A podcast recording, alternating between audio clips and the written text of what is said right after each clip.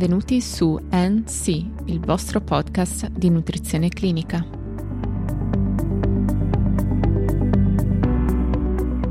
Benvenuti su NC Podcast.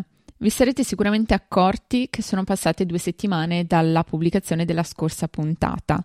Questo perché da oggi cambierà la frequenza di pubblicazione, che sarà quindi ogni due settimane. Questo ci permetterà di migliorare la qualità dei contenuti proposti e di dare spazio a tanti professionisti e quindi a godere della loro esperienza.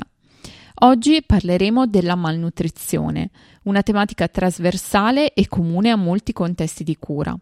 Sicuramente si apprezza sempre di più il fatto che la malnutrizione possa essere associata anche a meccanismi infiammatori o di altro tipo associati ad una patologia. La malnutrizione associata a patologie o lesioni consiste in una combinazione di ridotta assunzione assimilazione di cibo e vari gradi di infiammazione, sia cronica che acuta, che porta ad una composizione corporea alterata e a una diminuzione della funzione biologica. L'infiammazione contribuisce alla malnutrizione attraverso l'anoressia associata e alla diminuzione dell'assunzione di cibo, nonché il metabolismo alterato con sia un aumento del dispendio energetico a riposo, sia un incremento del catabolismo muscolare. La composizione corporea alterata si manifesta invece come una diminuzione di qualsiasi marcatore della massa muscolare, massa magra, indice di massa muscolare o massa cellulare. Pertanto la malnutrizione è associata a esiti funzionali e clinici avversi. Sebbene la malnutrizione sia una preoccupazione globale associata a morbilità e mortalità e ovviamente ai costi crescenti, vi è stata una fondamentale mancanza di consenso sui criteri diagnostici da applicare in ambito clinico. Nessun singolo approccio fino a pochi anni fa ha assicurato un'ampia accettazione internazionale la nostra comprensione in evoluzione dei contributi di malattia e infiammazione possono rendere alcuni concetti di malnutrizione delle CD10 incoerenti con gli approcci e la nomenclatura attualmente utilizzati sia nella pratica clinica che nella ricerca. In questo scenario si colloca l'approfondimento che proponiamo oggi della dottoressa Felloni Margherita, che parlerà dei criteri diagnostici GLIM per la malnutrizione.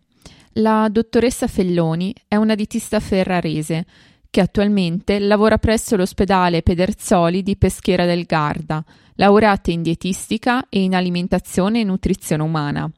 Lascio quindi la parola alla collega.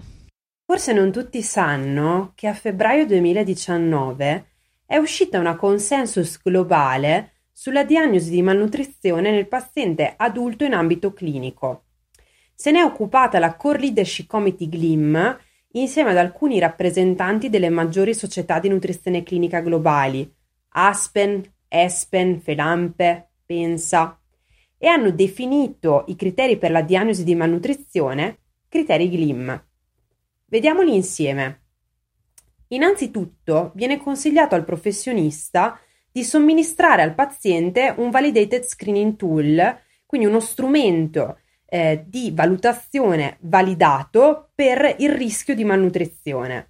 Penso al MAST, penso al Mini Nutritional Assessment, all'NRS 2002 e tanti altri, scegliendo ovviamente il più appropriato in base alla tipologia di paziente. Dopodiché vengono elencati i veri e propri criteri di diagnosi di malnutrizione, dividendoli in criteri fenotipici e criteri eziologici. Viene detto al professionista che basta un criterio fenotipico abbinato a un criterio eziologico per fare diagnosi di malnutrizione. Tra i criteri fenotipici, che sono tre, troviamo il calo di peso non intenzionale, il basso indice di massa corporea, la ridotta massa muscolare.